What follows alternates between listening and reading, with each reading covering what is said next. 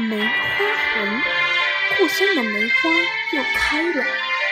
一年一度，那朵朵冷艳、缕缕幽风的梅花，总让我想起漂泊他乡、葬身异国的外祖父。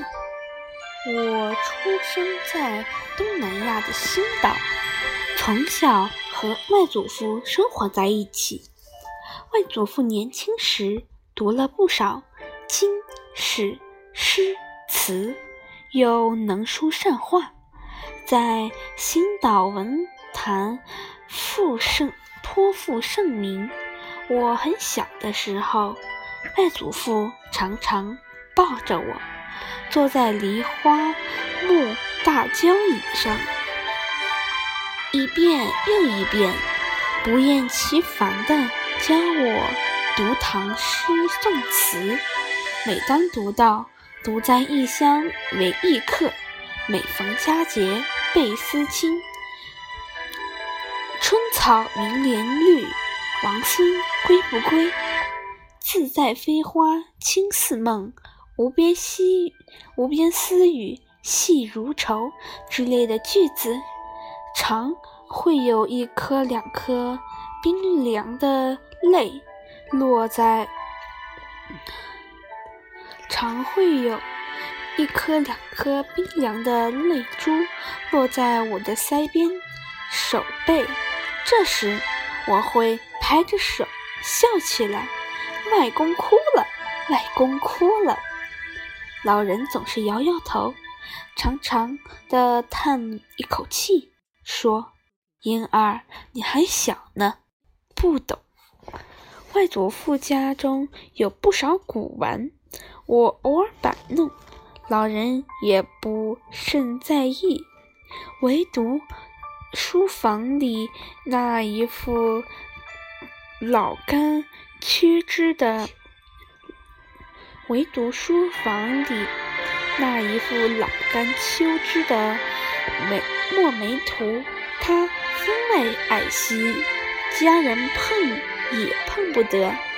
我五岁那年，有一回到书房游玩，有一回到书房玩耍，不小心在上面留了个脏手印。外公、外祖父顿时拉下脸来。有生以来，我第一次听到他训斥我母亲：“孩子要管教好。”这清白的梅花是能玷污的吗？训罢，便用刀片轻轻地刮去污，便用便用刀片轻轻刮去污渍，又用细绸子慢慢抹净。看见慈祥的外祖父大发脾气。我心里又害怕又奇怪，一幅画而已，有什么珍惜的呢？一幅画而已，有什么稀罕的呢？有一天，母亲忽然跟我说：“婴儿，我们要回中国去。干嘛要回去呢？那儿才是我们的祖国啊！”哦。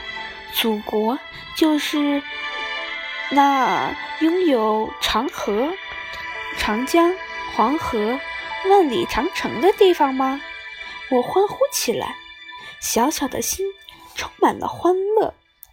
可是我马上想起外祖父，我亲爱的外祖父。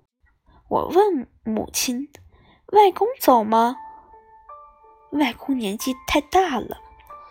我跑进外祖父的书房，老人正躺在，老人正正躺在藤椅上。我说：“外公，你也回祖国去吧。”想不到外公竟像小孩子一样呜呜呜地哭了起来。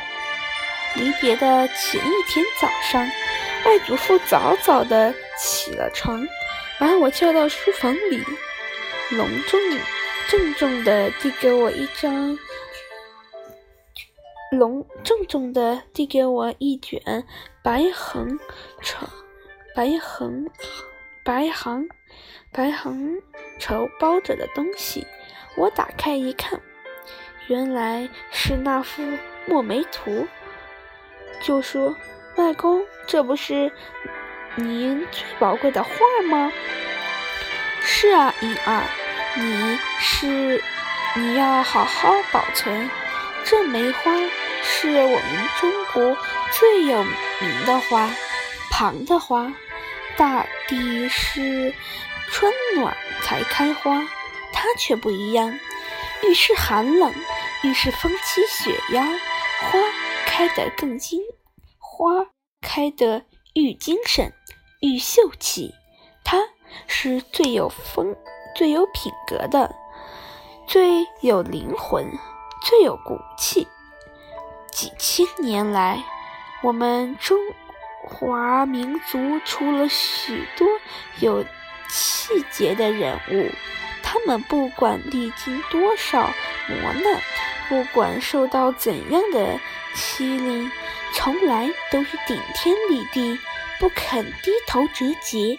他们就像这梅花一样，一个中国人，无论在怎么的，无论在怎样的境界里，无论在怎样的境遇里，总。要有梅花的秉性才好。回国的那一天正是元旦，虽然热带是无所谓也，为隆冬的，但腊月天气，毕竟也凉飕飕的。外祖父把我们送到码头，风撩乱了老人平日梳理的。整整齐齐的银发，我觉得外祖父一下子衰老了许多。船快开了，母亲只好狠下心来，拉我登上了大客船，大拉我登上了大客轮。想不到眼含泪水的外祖父也随着上了船，递给我一块手绢，雪白的细。亚麻布上绣着血色的梅花。当年的我还过稚嫩，还过于稚嫩，并不懂得。我带走的岂止是我慈爱的父亲珍，我慈爱的外祖父珍藏的一副丹青，几副雪梅，几朵雪梅，我。带走的是身在异国的华侨老人一颗眷恋祖国的赤子心啊！